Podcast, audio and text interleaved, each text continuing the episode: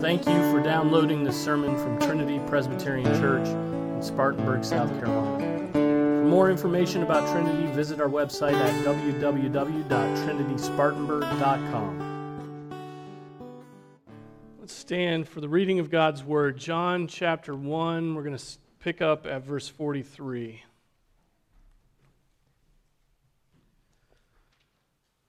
Grass withers and the flower fades, but the word of the Lord stands forever. The next day, he, Jesus, purposed to go into Galilee, and he found Philip. And Jesus said to him, Follow me. Now, Philip was from Bethsaida, of the city of Andrew and Peter. Philip found Nathanael and said to him, We have found him of whom Moses in the law and also the prophets wrote, Jesus of Nazareth, the son of Joseph. Nathanael said to him, Can any good thing come out of Nazareth? Philip said to him, Come and see. Jesus saw Nathanael coming to him and said of him, Behold, an Israelite indeed, in whom there is no deceit. Nathanael said to him, How do you know me? Jesus answered and said to him, Before Philip called you, when you were under the fig tree, I saw you. Nathanael answered him, Rabbi, you are the Son of God, you are the King of Israel. Jesus answered and said to him, Because I said to you that I saw you under the fig tree, do you believe? You will see greater things than these. And he said to him, Truly, truly, I say to you, you will see the heavens opened and the angels of God ascending and descending on the Son of Man. This is the word of the Lord. Let's pray. Father, we pray as we look at this passage and as I preach uh, through it that you would bless us, that you would give us uh, a, a, desire to hear your word, to know your word, and to be doers of your word. Father, uh, be with us and supply these desires through your Holy Spirit. Work in us, we pray. In Jesus' name, amen. You may be seated. So, let's take stock of where we're at in the Gospel of John. John's prologue from verse 1 uh, of chapter 1 up till verse 18 uh, took us really to a time before time. It spoke of the, the eternity of, of the Word, of the Son of God, of the second person of the Trinity. The prologue also introduced us to the forerunner of Jesus, John the Baptist. At verse 19, then, we hear of the announcement that that forerunner of the appearance of the Messiah makes uh, the Lamb of God who takes away the sin of the world. And then at verse 35, we read of Jesus calling, beginning to call together his apostles, call together uh, those who would carry on the work of the church after the crucifixion. Two weeks ago, we read about Andrew and his brother Peter or Cephas. This morning we turn to Philip, who would be an apostle, and Philip's friend Nathanael. Who was Nathanael? Uh, he doesn't appear in the list of the apostles in Matthew 10, in Mark 3, in Luke 6, in Acts chapter 1. This name doesn't appear there, but there is a name on those lists that's often combined with Philip's, and that is Bartholomew. And so we think that this Nathanael is Bartholomew. And uh, that's, that's what um, most of the commentaries and most of the arguments that I read pointed toward. And uh, so this really is the calling. Nathanael's not just some random insignificant guy that we never hear of again. This is the, one of the apostles. Um, and so we're, we're hearing of the calling of two more apostles uh, today. So we've moved from the city of Galilee, uh, or we've moved from the city of Bethany into the city of Galilee, though it, or the area of Galilee, though it appears that Philip, uh, who was from the same home, hometown as Andrew and Peter, heard about Jesus in Bethsaida. So uh, there is some word getting around at this point. Uh, there's something remarkable in this scene, and that is how unremarkable it is, particularly with Philip. Right? Um, Jesus found Philip. Jesus said to Philip, Follow me, and Philip follows. It's very simple, it's unremarkable. Um, Calvin takes away uh, this from the simple scene. He says, When Philip was inflamed by the single word to follow Christ, we infer from it how great is the power of the Word of God. But it does not appear indiscriminately in all, for God addresses many without any advantage, just as if he struck their ears with a sound which vanished into air. So then, the external preaching of the word is in itself unfruitful, except that it inflicts a deadly wound on the reprobate so as to render them inexcusable. But when the secret grace of God quickens that word, all the senses must be affected in such a manner that men will be prepared to follow wherever God calls them. We ought therefore to pray to Christ that he may display in us the same power of the gospel Right? One word, follow me. That's one word in the, in the Greek. Um, in other words, God works through his word. God works through his word. In the case of Philip, he heard that word from the very mouth of God. Uh, today, you and I hear the word of God from what was inspired by God and recorded for us by those eyewitnesses. It's the universal experience of all Christians that they have been and will continue to be bowled over by the Word of God. That is, the, that is a, a common, universal experience for those who know God, who know the triune God. Uh, this is why I think it's common for each of us to have a favorite passage from Scripture. Right? Usually that's the passage you know, that in which God spoke to us when we came to faith. You know, for, for me, that's Philippians 4, 6, and 7. Um, God, God used those verses powerfully when I was 19.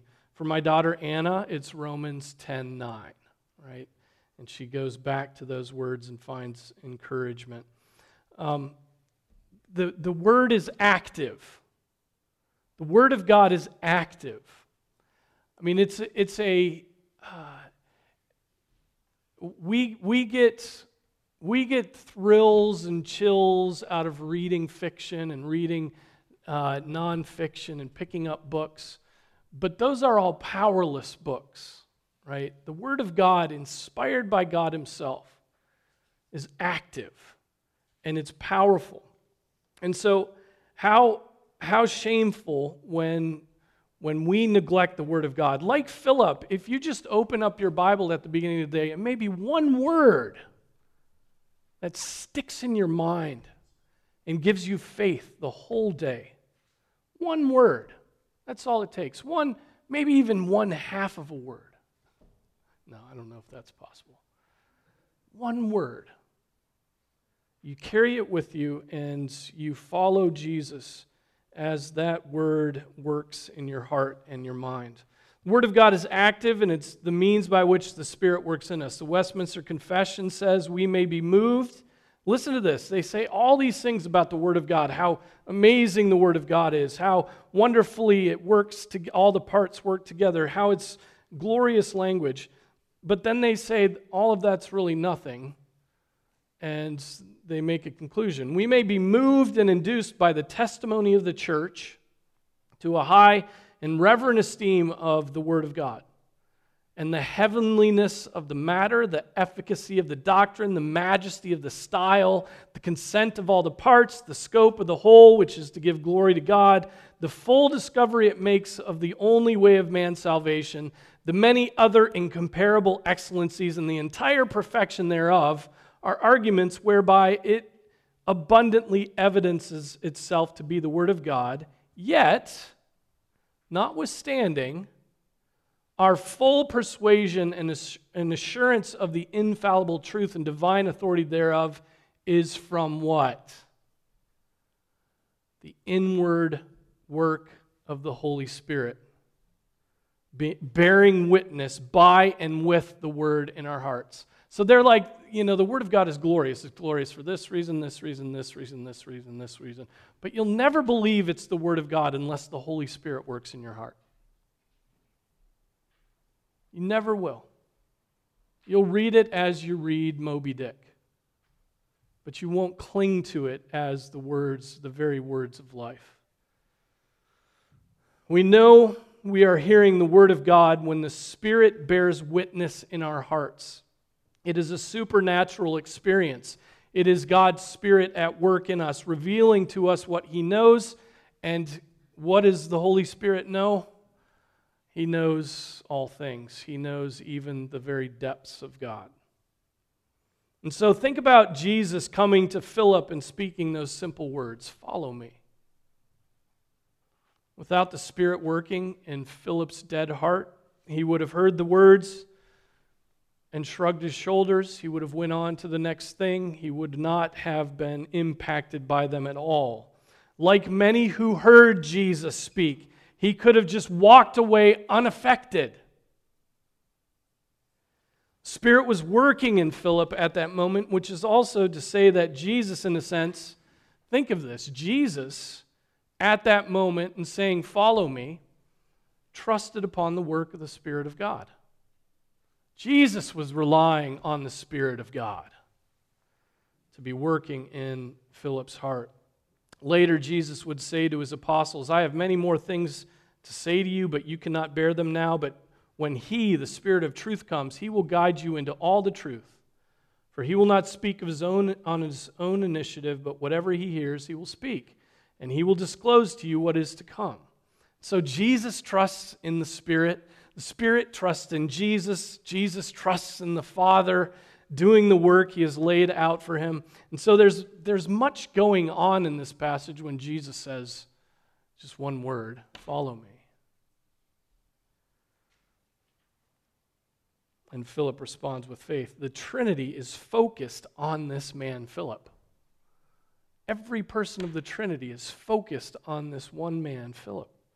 And the result, just as uh, with you, if you have come to know Christ, is a life lived for Christ and in Christ from that point. The Word of God is powerful. The Word of God is powerful. Now, the first thing Philip does after the Spirit works in his heart, what does he do? He wants to tell people about Jesus. He goes and talks to his friend Nathanael. Uh, he becomes an evangelist. He takes what he has found, he shares it with others. Philip searched out Nathanael. It says he found him. And, and does not beat around the bush, right? He says, We have found him of whom Moses and the law and also the prophets wrote, Jesus of Nazareth, the son of Joseph. Right? We've, we've found the prophet. We have found the one prophesied by Moses. We have found, he's saying we've found the Messiah. Now it's clear that Philip has in mind the prophesied Messiah when he says that the one he has found was written about in the Pentateuch and in the prophets. This doesn't mean that Nathanael understood everything about the divine origin of the Messiah. He knows that this is the guy that Moses wrote about, that he is the promised one. But, but note what he says about Jesus. He does not speak of him being the divine Logos, right? Like we had looked in the, like the Apostle John wrote about. He didn't talk about him being God and, and being with God, um, as, as John would later write. He speaks of Jesus' earthly origin. He's the son of Joseph and he's from Nazareth, right? Jesus of Nazareth, the son of Joseph. He points toward his earthly origin. Um, now, these two things are not even technically correct. I mean, if we want to get into technicalities, right? Calvin and Ryle say that Philip speaks from his ignorance at this point. Well, I don't know about that. Jesus was born in Bethlehem. And of course, Jesus technically has no earthly father as far as his conception is considered.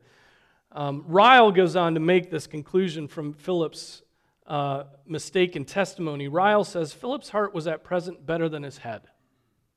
His heart was into it, but he was just, he's sort of just a new convert, and he's, he's saying a lot of things that might, might be a little bit off. Um, Ryle goes on the miraculous conception of Christ was hidden from him, yet it is not unworthy of remark that this ignorant account of our Lord was very likely the cause of Nathanael's doubt and prejudice exhibited in the next verse. The mistakes of young converts are often mighty stumbling blocks in the way of other people's souls. Now, there's part of that that I say, yeah, um, wait, wait till, you know, wait till you know something of Scripture before you begin teaching Scripture. But there is a zeal that comes through conversion that just can't be denied, and it's not the sort of thing you want to suppress, right? Um, Aquila and Priscilla taught Apollos, but it appears Apollos was very eloquent and went out and taught before he really knew what he should teach, and they just came to him and said, Okay, we're going to teach you the way a little bit better, and now keep doing what you're doing, right? And so, in some sense, um, you don't want to kill youthful zeal. Um, Calvin ever subtle, right, says there are many poor dunces in the present day who, though ignorant and unskilled in the use of language, make known Christ more faithfully than all the theologians of the Pope with their lofty speculations. so he's like, give me the dunces um, and not, not the Pope's theologians. Um, he goes on, he says, This passage therefore warns us that if any unsuitable language has been employed concerning Christ by ignorant and unlearned men, we ought not to reject such persons with disdain, provided they direct us to Christ. So he's like, he's even saying, look, don't reject them. They're pointing us toward Christ. They're not getting all the things right. Um, I think of street evangelists, young guys. They're all young guys. They're new converts. They're zealous, but they're not studied. And I like their way of doing street preaching rather, you know, better than the way of us not doing evangelism at all um, there, is a, there is a zeal that's good. But on the other hand, um, there is a time when uh, your knowledge of the Word of God must be increased. Now, there's another way to interpret what Philip says about Jesus. Technically, it is true that Joseph is legally Jesus' father, right? He raised Jesus as his son. And technically and legally, this is his son. And Nazareth is the city in which Jesus spent nearly all of his days from his youth. We just read Matthew 2, where they come back from Egypt and where they plop down in Nazareth. And the interesting thing about that passage in Matthew is there's it quotes a prophet that he'll, he'll land in Nazareth, but we have no idea where that prophecy comes from. It's not the Old Testament. I mean, it, it's, there's no reference to it. And so, but nonetheless, it's, um, that is Jesus' hometown. He was technically from Bethlehem, but his hometown was Nazareth. Nevertheless, the words spoken by Philip, whether arising from his understanding or his ignorance, led to this, this striking now interchange between Nathanael, Bartholomew, and Jesus. Hearing that Jesus is from Nazareth, Nathanael doesn't hold back. Right? Can any good thing come out of Nazareth? Nazareth. Nazareth? Right? That's that's he's kind of like can seriously? And so Nathanael is showing his prejudice, the same kind of prejudice that Southerners have against Northerners. Um, and and New Yorkers have with Bostonians, right? And and UNC fans have with Duke fans, and suburbanites have with city dwellers. Um, what was it about Nazareth that led Nathanael to make the statement? Well, Nazareth was an obscure little city on the edges of Galilee in the middle of nowhere, out in the countryside. Bethsaida, where it appears Philip and Nathanael hailed from, was on the Sea of Galilee. It was a fisherman's headquarters, right? It had some it had some goings and comings, it had more activity. And when Nathanael heard this city, he, he, he would have been surprised that the Messiah would come from such a backwoods place and that there was no mention of it in the scriptures. It would be like saying that Jesus came from Scranton, PA, right? Or Toledo, Ohio, right? Or Florence, South Carolina or, you know, Wichita, Kansas, uh, Paint Lick, Kentucky. You know, Jesus was from flyover country. That's where Jesus was from. Now, think about this. So many people, whether they be big city elites or Hollywood's finest, truly believe that nothing good comes out of these flyover areas of our country. I mean, remember Hillary Clinton's deplorables comment.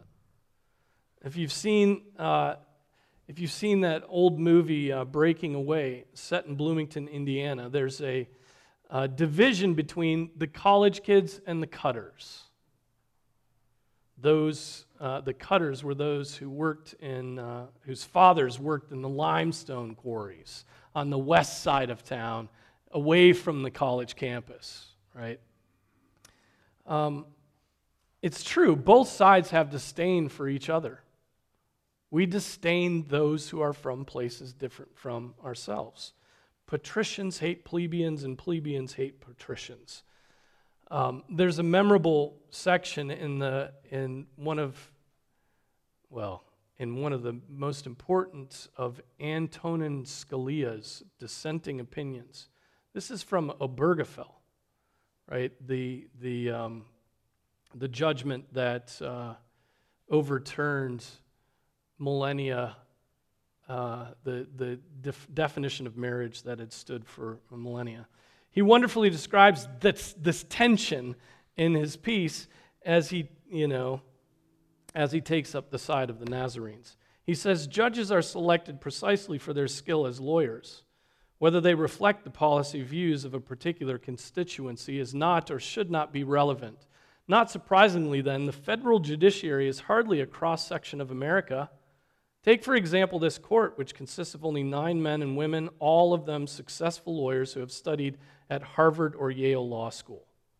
Four of the nine are natives of New York City. Eight of them grew up in East and West Coast states. Only one hails from the vast expanse in between. Not a single Southwesterner, or even to tell the truth, a genuine Westerner. California does not count. That's what he writes. Not a single evangelical Christian, a group that comprises about one quarter of Americans, or even a Protestant of any denomination. The strikingly unrepresentative character of the body voting on today's social upheaval, upheaval would be irrelevant if they were functioning as judges answering the legal question whether the American people had ever ratified a constitutional provision that was understood to prescribe the traditional definition of marriage. But of course, the justices in today's majority are not voting on that basis. They say they are not.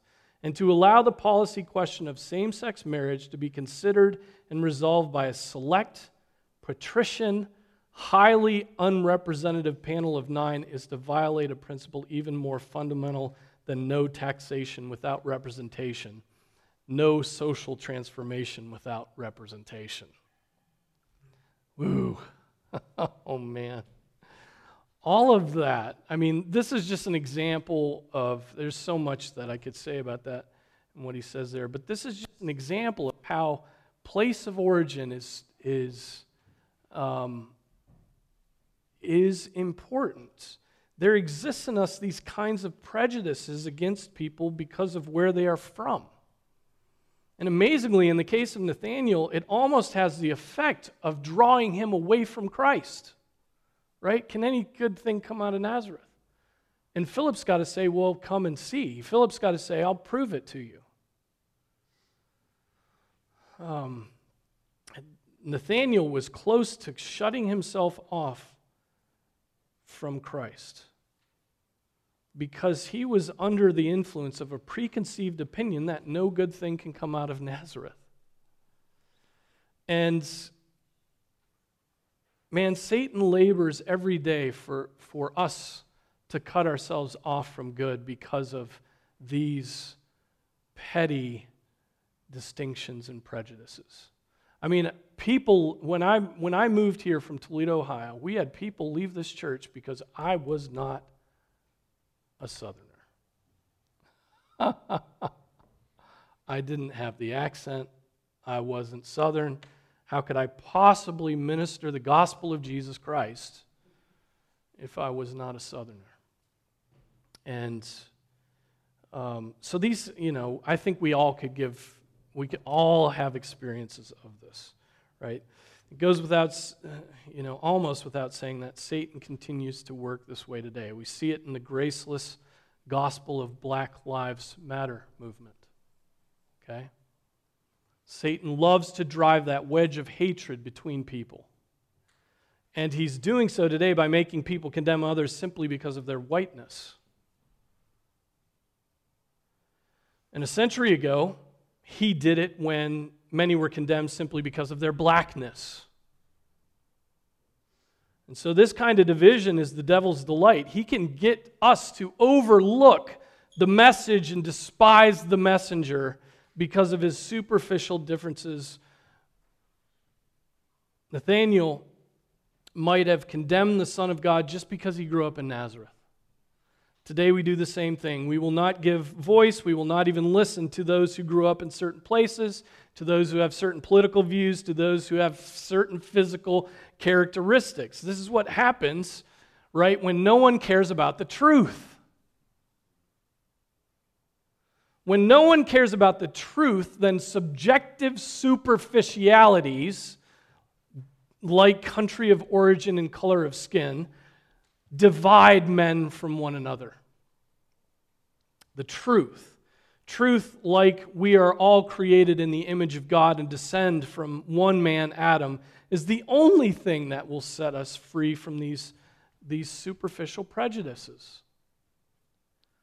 Nathanael was in danger of missing Christ because he had presuppositions about Nazareth. So let that be a lesson to us. Now, wonderfully, Philip Uh, Philip doesn't get bent out of shape or get on his high horse when Nathanael chucks Nazareth under the bus. He takes, Nather, uh, he takes Nathanael to Jesus and is patient with this brother who thinks much like you and I do. So Philip leads Nathanael to Jesus, and Jesus exclaims, Behold, an Israelite in whom there is no deceit, or I think in the King James, in whom there is no guile. Right? That word deceit, it can be translated craftiness, guile. Um, it's intended to point out that Nathanael is the kind of man who isn't slick. He doesn't dissimulate. Do you know what dissimulate means? It means to hide, hide what you're thinking sophisticatedly. Nathanael is not cunning and sophisticated. He's sincere. He, he uh, combining that with what Jesus says of Nathanael in the previous phrase, an Israelite um, indeed, this really is a commendation of him. Jesus is saying that Nathanael is the Jew inwardly, circumcised of the Spirit. He's not deluded.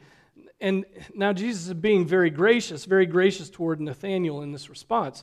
He's acknowledging Nathanael's character, but not dismissing him. He does not retort with some denunciation of Nathanael's hometown. Well, Bethsaida, fishermen. You know, he, he even commends Nathanael for his transparency. Nathanael then doesn't get sheepish at this point. He doesn't get silent. He retorts, Well, how do you know me? How do you know me? Is it, how do you know me, or is it, how do you know me? I don't know the tone of it, but he, he's, he's like perplexed. Uh, Nathanael hears what Jesus says and, and lets his thoughts again out. How do you know me? Jesus gives him a cryptic answer. Before Philip called you, when you were under the fig tree, I saw you. Um, well, how does that answer, answer Nathanael's question about how Jesus knew what kind of man he was? Man without guile, a true Israelite. Well, it doesn't, really, unless we know who Jesus is and what kind of knowledge Jesus has. He knew what was in man. He knew Nathanael even from the days of eternity. He had fashioned this man in his mother's womb. And for Jesus to see him is for Jesus to know him. Right? He knows, he knows this man. Some claim that Nathanael was probably praying under that tree, and that is what Jesus observed. And that becomes the basis upon which Jesus made his assessment of his character, right? So he saw him under the tree, he was praying, and Jesus concluded, well, a devout man, right? Um, a man without guile. I think it's as I said earlier, Jesus had a divine knowledge of this man. Right? He knew this man. He knew him better than he knew himself.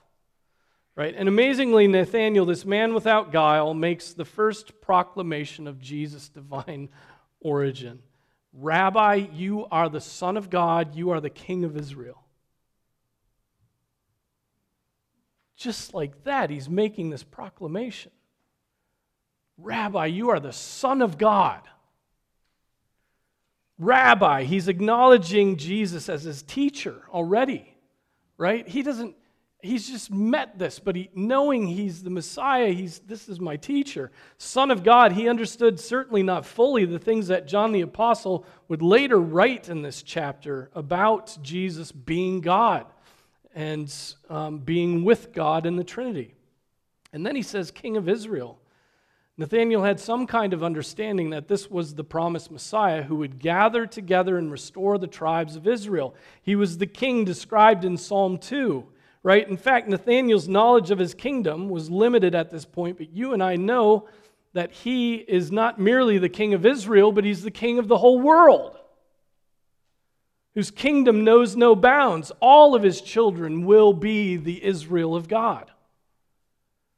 So, this is an amazing confession by Philip, I mean, by Nathanael at this point. And um, it's as, in some ways, it's more amazing than the confession we always think about, which is Peter's. Later on, after Peter has spent many, many days and nights with Jesus. But in both cases, it was something that was revealed to them by God Himself supernaturally. This is just like was said of Peter's confession. Jesus' response is one of his own kind of amazement. Right? He says, Because I said to you, I saw you under the fig tree, do you believe? You will see greater things than these. In other words, if you make that kind of confession based upon what you have known and experienced up to this point, you are going to be blown away by what is coming. Right? This is a, a commendation of Nathanael's faith. So let me stop and ask a question. What of your faith? Right? What of your faith? Does God see you continually wavering?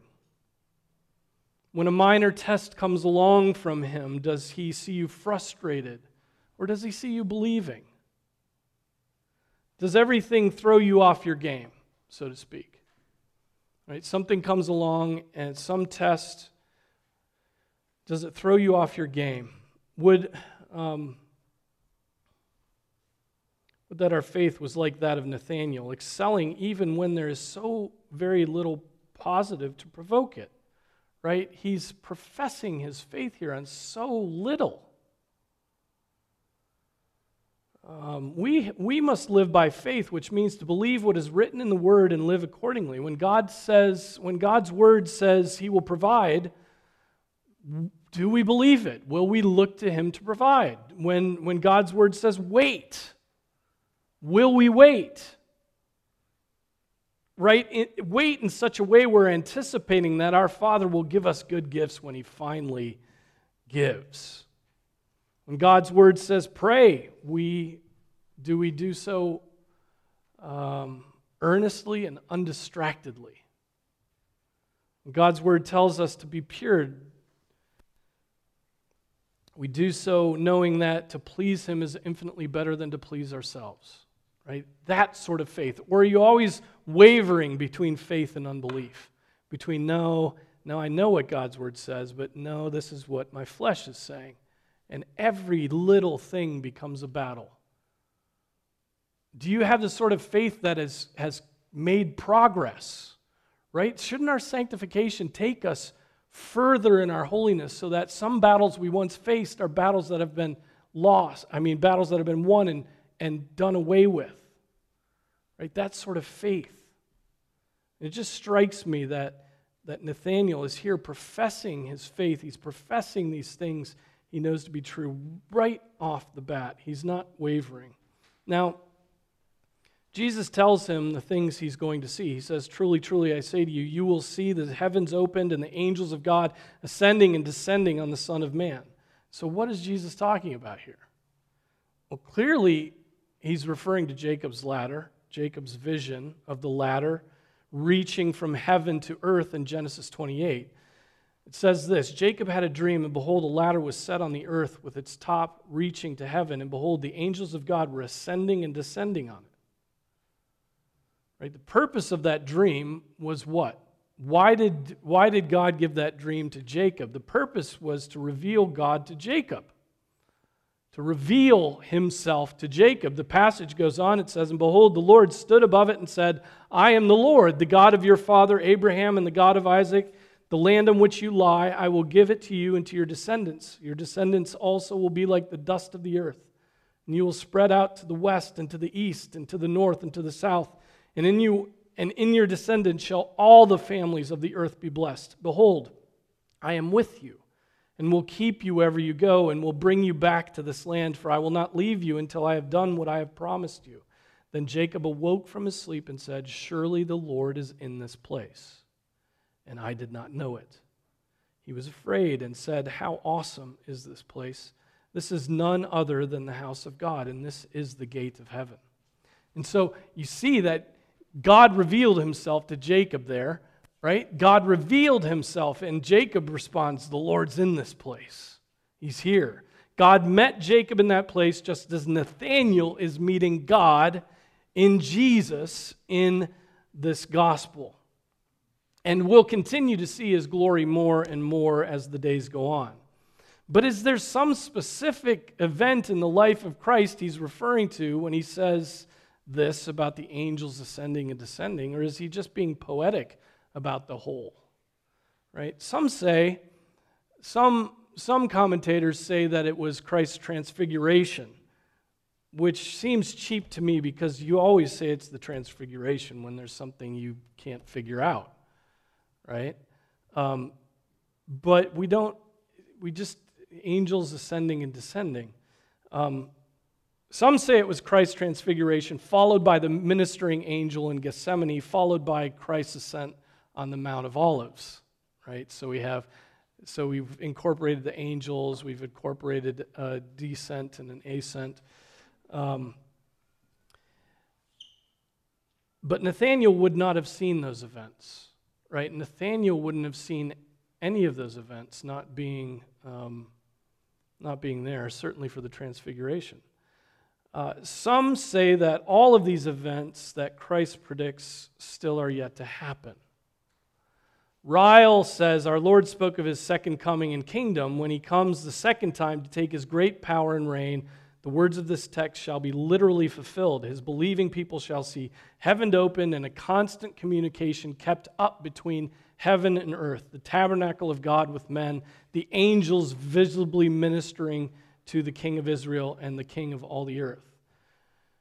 And I'm inclined to say that that's what, that's what Jesus is talking about here. He's saying to Nathanael, You're going to see amazing things, and you're even going to see this most amazing thing, which is when I return in my power.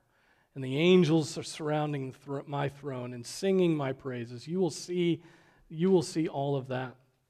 Jesus, after all, says, as, says at his trial, I tell you, hereafter you will see the Son of Man sitting on the right hand of power and coming on the clouds of heaven. And so our passage in this from Matthew could be the same. I think this is correct. It's what Jesus is speaking about.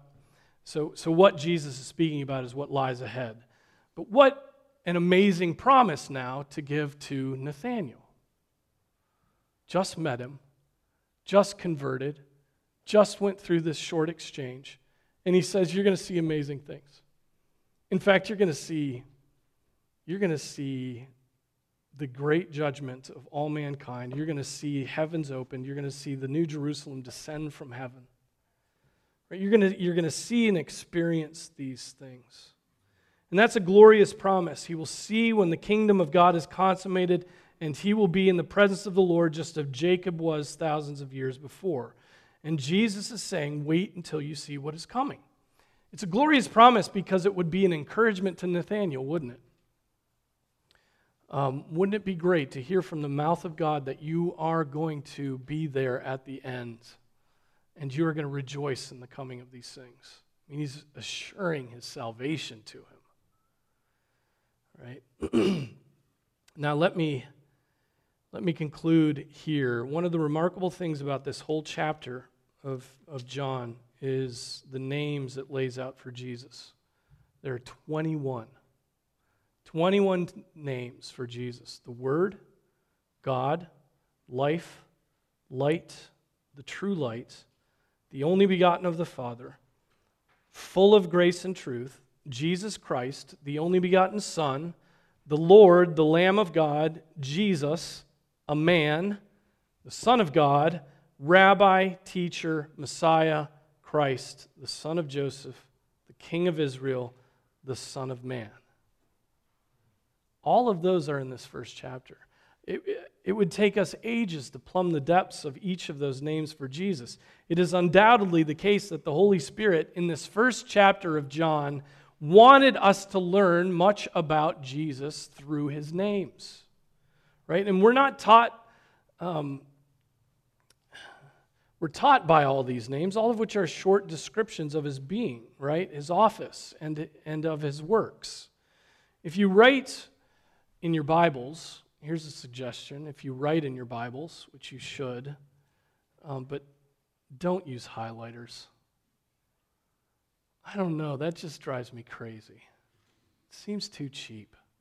Get, an, get a fountain pen and mark up your Bibles. No, just forget what I said. Um, if, if you write in your Bibles, it would be good to box off each of the names and then meditate on this first chapter of John. Box off these names and meditate on those names. You know, that, that is by one word you may be converted And just meditating on those names that God has placed in His Word. Um, mull over them so that one of the reasons you want to mull over the names of Christ is so that you wean yourself of superficial thoughts of Jesus.